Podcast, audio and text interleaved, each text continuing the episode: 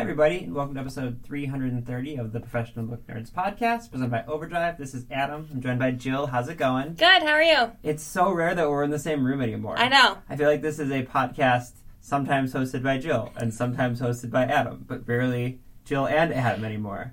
Just realized I laughed, I joked with Christina on Thursday's episode. Like, she's been in th- more than I have for sure this month. Oh, that's very true, hasn't Uh-huh. she? Yeah. Yeah, Yeah, that's true. pinch hitting. So, um, how have you been?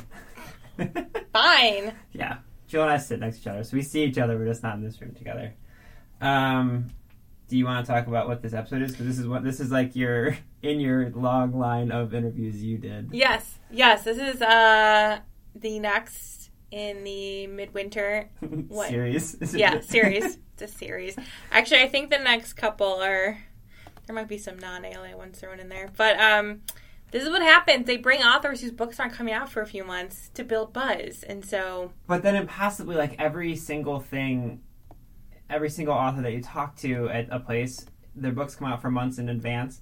But then they're all like in a row. It's hysterical. Like when I'm, I'm looking at everything that I'm, I'm planning out all of my interviews for BookCon and you our interviews for ALA because we might be going there together, and impossibly every single book is like the same three dates in September. Well, I can tell you that next week is not an ALA one, but then the next two are. But I think that's it. I think after that, we'll have gone through all of mine. I have to double check. I have a list somewhere. Um, we we planned. we do plan. So anyway, so um, this is Helen Ellis. She uh, wrote American Housewife a couple years ago, and she has a new collection of essays, personal essays, out called Southern Lady Code, where um, she sort of breaks down. You know, Southerners are somewhat known to. Um, what's the word I'm looking for? They sort of Talk out of the side of their mouth. It's like there's like a saying for this. Yeah, they make things say like nicer than they actually. They they they give a lot of shade They and sugarcoat very they things. sugarcoat things and yeah, it's it's like it's code. So um, she has written this uh, collection of essays about marriage and manners, and um, she has a podcast that I think also called Southern Lady Code that we talk about, where she goes through some of this as well.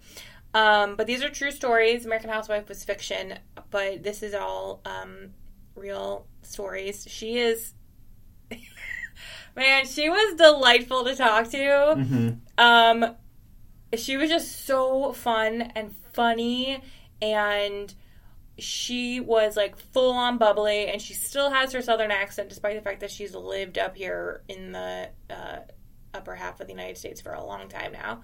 Um, she also loves Libby. Yes. She loves Libby. And I'm not just saying that, and she was not just saying that. She was so excited to tell me how much she loved Libby. Should send her a T-shirt. Yeah. We should send her a T-shirt. Mhm. We'll have to get in contact with our, Yeah. our friends over at Penguin Random House. Um, yeah, she loves Libby. So It makes me so happy. yeah, she was so much fun to talk to. She's just like you know when you hear people described as like effervescent, just like Mm, she she was like bubbly champagne. I mean, yeah. she was just so much fun to One talk of those to. people when you f- immediately meet them and you're like, oh, I want to be best friends with you Yes. right now. Yes. Yeah. Yeah, so that's Helen Ellis. So yeah, we uh, talked about Southern Lady Code. That makes me so happy. Um, the reason I said the T-shirt thing is we had T-shirts and we made Libby T-shirts in for Los Angeles where I was last weekend, and we made like a box of them, not a ton. And I brought them into the office, and Jill looked at them, and he, she's like, "I'm gonna take one of those." I was like, "That's fine." And like several other people in our office were like, "I want one of those." And then when we got to LA, we put the pictures of Ricky and I on social media, and then like every everyone, we didn't think anything of it, but everyone's like, "I want one of those Libby T-shirts." So it just becomes this thing now where like everyone we talk to in the office, it's like we apparently need to make way more of these. So They're super soft. maybe we should just start. Do- we don't have any pro book nerd shirts. Maybe we just start. Yeah, exactly. We should do that. Maybe we should start sending every author we talk to a Libby shirt until we have a PBN version. Yeah, we need a PBN version of a T-shirt. Did we just have a great idea out of no? I think so. on a Friday, no less. Wow. Okay. If you want to get a hold of us, you can go to professionalbooknerds.com. That's our e- or that's our website. Our email is professionalbooknerds at overdrive.com. Email us if you'd be interested in professional book nerds t-shirts. I just want to see if there's interest in that. Uh, find us on Twitter and Instagram at Pro Book Nerds. You can tweet at us if you want t-shirts too. I'm just curious. Um, and you can join our Viber community, and then also on our website you can find the podcast channel that we belong to, uh, Evergreen Podcast. There's some really awesome stuff there. That definitely recommend you go check out if you're not already. Um, is that everything? I think so. Cool. All right. Well, I hope you guys enjoy this chat that Jill had with Helen Ellis on the Professional Book Nerds podcast.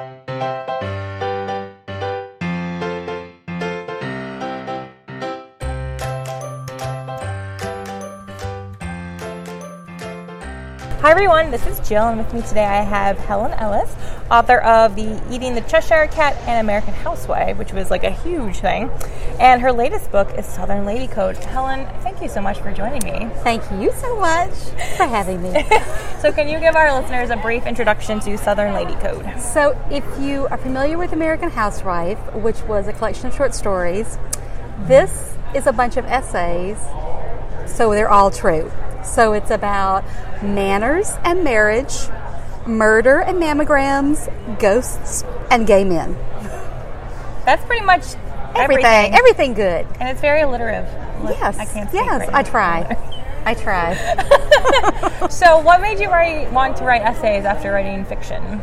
I never thought I would write essays. I thought that was cheating somehow. I thought I was supposed to make stuff up.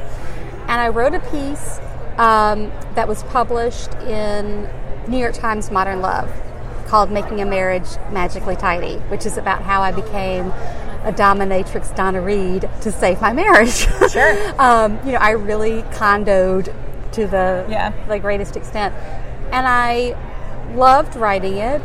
It came really easy to me. It got a huge response, and Doubleday said, "Do you want to write a whole book of these?" And I said yes, and pretended that I could do it. And then just pretended for the next six months that I could do it, and I did it.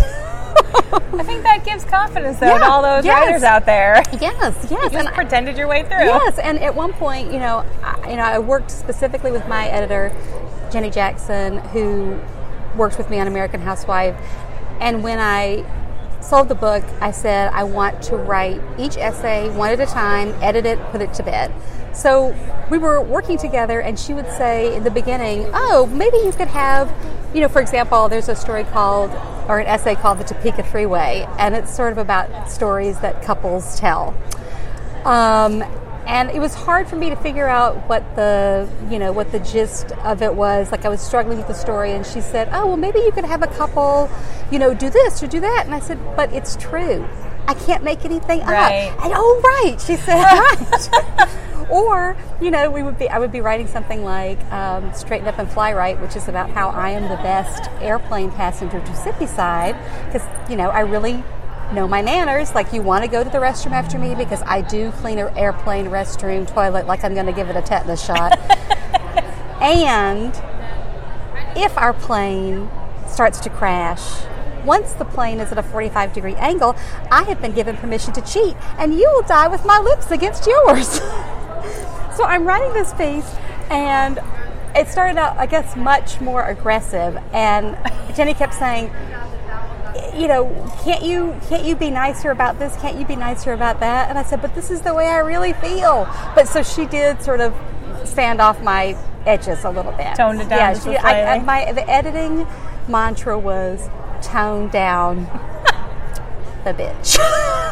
No, I think there's room for that, though. Yes, and that's fine. Well, it's the whole pur- it's the whole purpose of Southern Lady Code. If you don't have something nice to say, you say something not so nice in a nice way. Right. And in early drafts, I was just letting it I see. all you know, all free flow. So then, how is the book? Um, since you write wrote them one at a time, Mm-hmm. how is the book? Is there an order? I mean, obviously there's an order to the stories, but or essays. But how did that all come together? It was interesting. Um, I wrote about things as they sort of came up in my life, and at one point, I and a lot of times they would they would stem from actual events. So I wrote about the Topeka Three Way because I was at a party and one of the men told a story about how he was invited to a three way. And I looked at my husband, and my husband would never be allowed to tell such a story. I mean, my husband cannot tell a story about how some female Duane Reade employee helped him find odor eaters because I do not enjoy a woman who gets too close to my man. um, so, or I would. T- I wrote a. I wrote an essay about. It's called Serious Women. I went to watch my friend, who is a Bronx district attorney, give her opening statements for a horrific murder trial. And I ended up staying for two weeks watching her and falling in love with her as a friend because I realized I have no idea what my friend does for a living. Um, so a lot of them sort of came about through real life experiences. And then about a, about a month before I was finished, I turned in the lot and we said, What's missing? And there were two pieces that I'd always wanted to write. And I think I got a running start with, with the others. The first was A Room of One's Own that's full of gay men. Sure. I mean, yeah. You know, and it's really about how some women move to New York because they want to be an actress, and I moved to New York because I wanted to be the only woman in a room of gay men.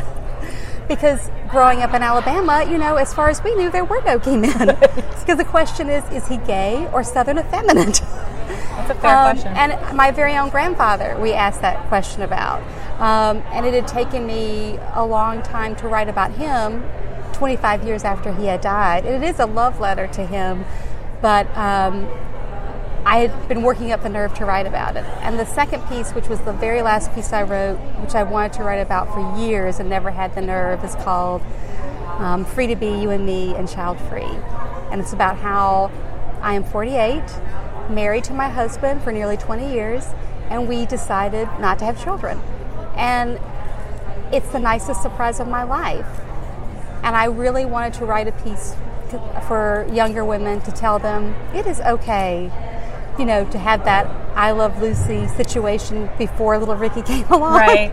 um, because I was having that discussion with a lot of 30 year old women in my life. Um, and yeah, it's something I, I had always wanted to write about, and, and it's my favorite piece in the book.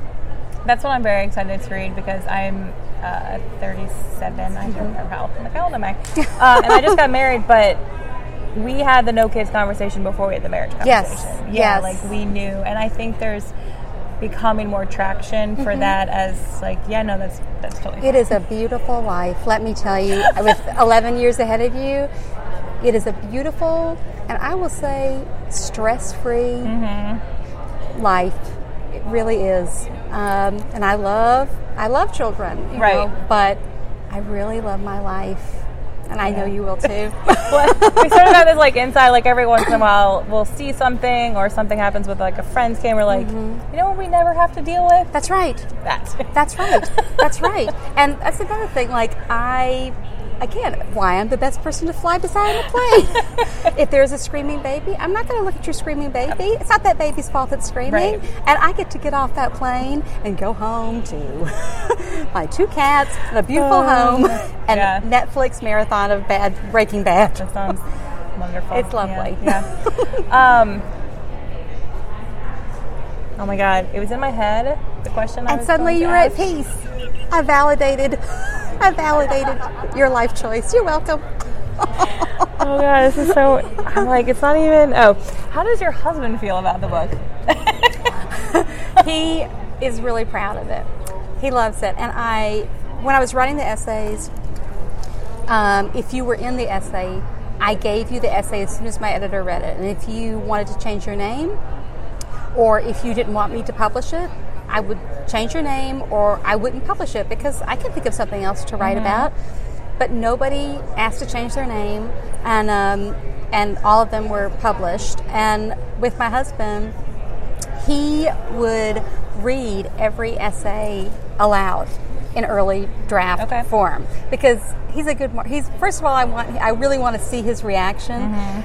And if he cringed at something, I would delete it um, because I'm not here to write about unhappy things. I mean, there are one or two unhappy things in, in the book, um, but I have a happy marriage, and uh, you know, I want you to see why it's a happy marriage. Because Right. my house is clean and I have no children. that helps. but he's really proud of it, and it's such a again, it really is such a surprise because he's a journalist. Um, he's a he's editor at CBS, and um, he's used to dealing with true stories. So it was really a very nice help um, to have him look at the pieces and to sort of get his blessing.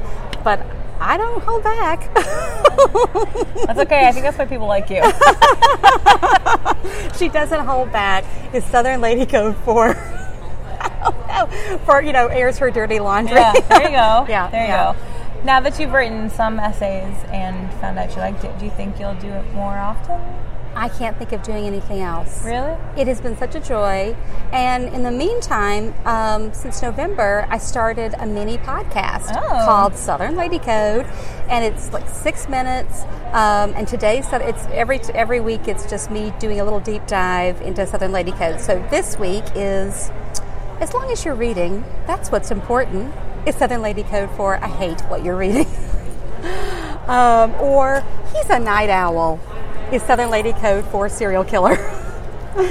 so um, I'm continuing to sort of write this nonfiction on a weekly basis, and I love it. I just love it. So I still find myself thinking in terms of um, essay form. Like I, I'm 48, so it's no secret that perimenopause is upon me like a panther in the night, and I want to write a piece called "Is it me or my hot rollers?" about about that. Um, so I'm still sort of thinking in in terms of nonfiction because it's surprisingly really easy because I don't have to make anything up. That is true. That is true.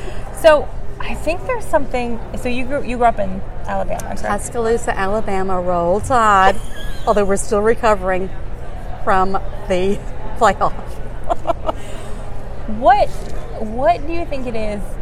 Because I think you know the South in the Where southern. from? Mm-hmm. I'm from Cleveland, Ohio. Yeah. So um, What do you think about the well, South? I don't mean it like that. I mean uh, um, this idea of Southern code Mm-hmm. of being, you know, the whole bless your heart thing. Like, Mm-hmm. what is it about? Bless your heart is a samurai sword. Right, that's what I mean. It And so really I'm is. just like, it, it probably is the last thing you'll hear before being pushed out of a moving vehicle. um, it really is a way that we were raised that if you can't have something, if you don't have something nice to say, say something not so nice in a nice way. Um, and what I like about it is you can get your point across. And usually the person realizes that you've slit their throat like two two blocks away from you.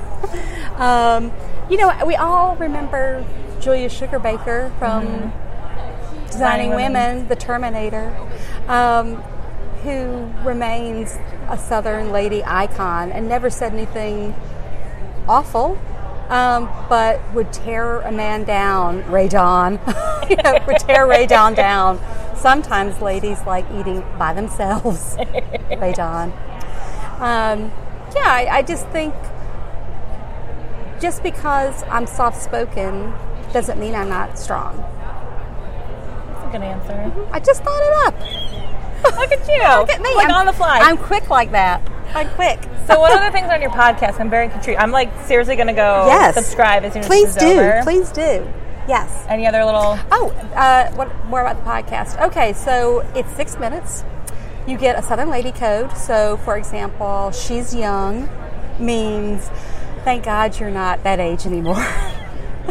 um, or uh, your home is so festive is Southern Lady code for oh my God, I count 83 elves on shelves in your living room alone.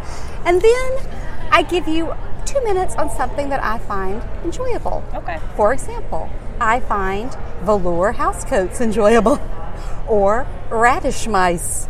Or this week, I find classic trashy books enjoyable. Always. And a classic trashy book is 20 years old, at least, has been on the bestseller list, made into a TV miniseries in the 80s, or has been banned, burned, or labeled women's fiction. And we all know what women's fiction means. It means, you know, women's fiction is what jealous people call novels that sell like legs pantyhose at a six for one sale. um, so, uh, so I talk about uh, how I find, you know, Meredith Rich's Three Ways Enjoyable. Um, uh, who else? Gordon Merrick's Man on Man. You know, I enjoy a classic trashy book. Which I will tell you, a lot of the times I download on Libby. Yes? Yes. So I just listen to A Woman of Pleasure, which is from 1748, and it was last month's Classic Trashy Book Club by John Cleland.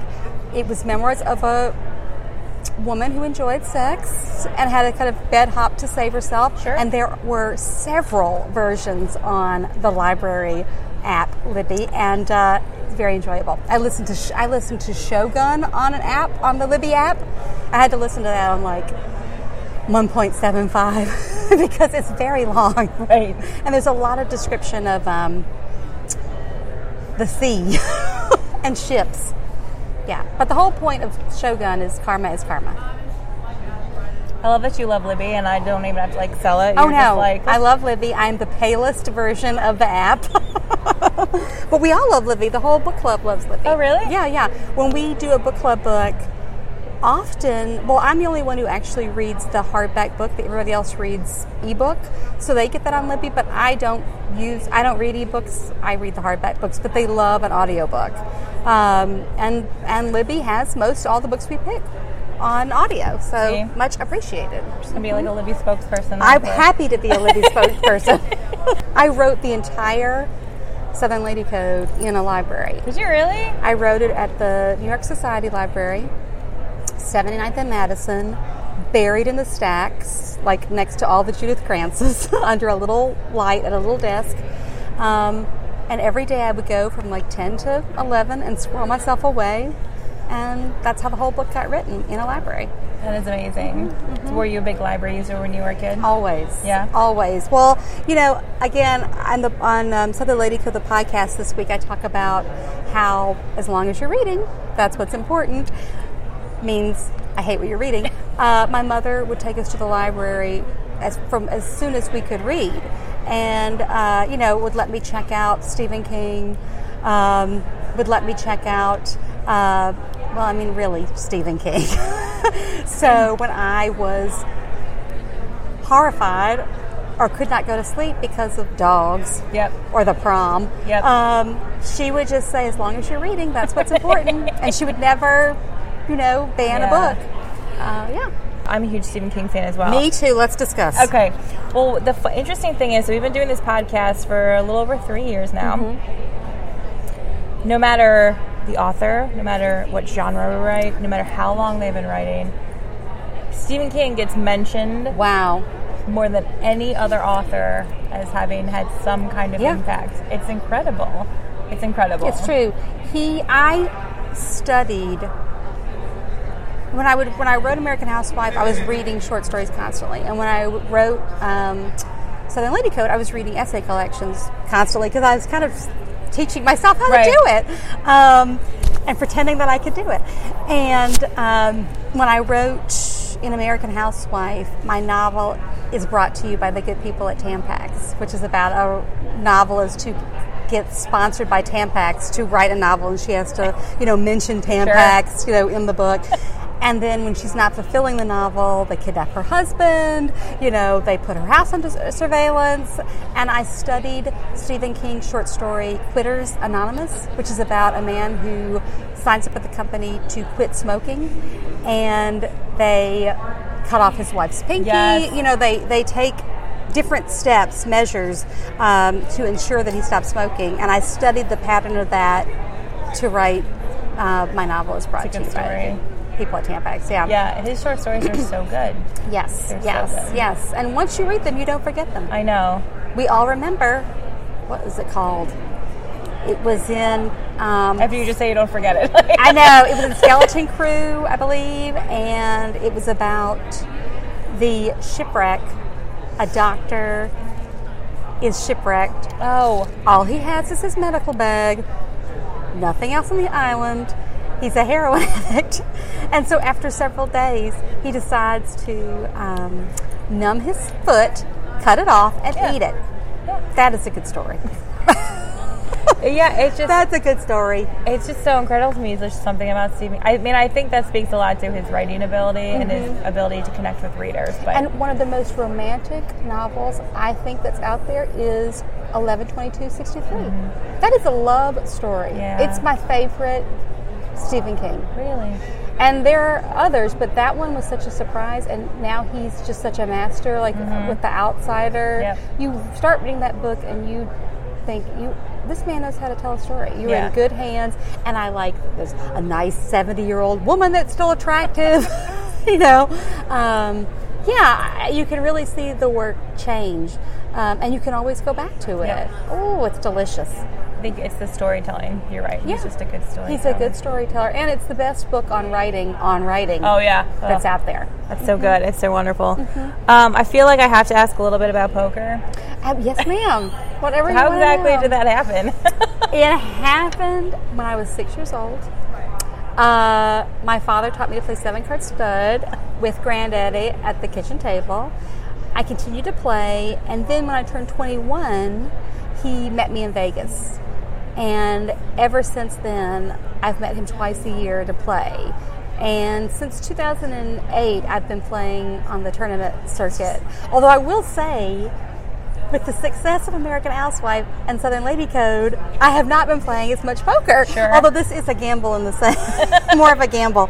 Um, but uh, right now, right now, we are here in Seattle. We are. And in Atlantic City is where I would normally be on the 27th of January playing the WPT uh, World Poker Tour um, Winter Open at, at the Borgata. And I am here for you.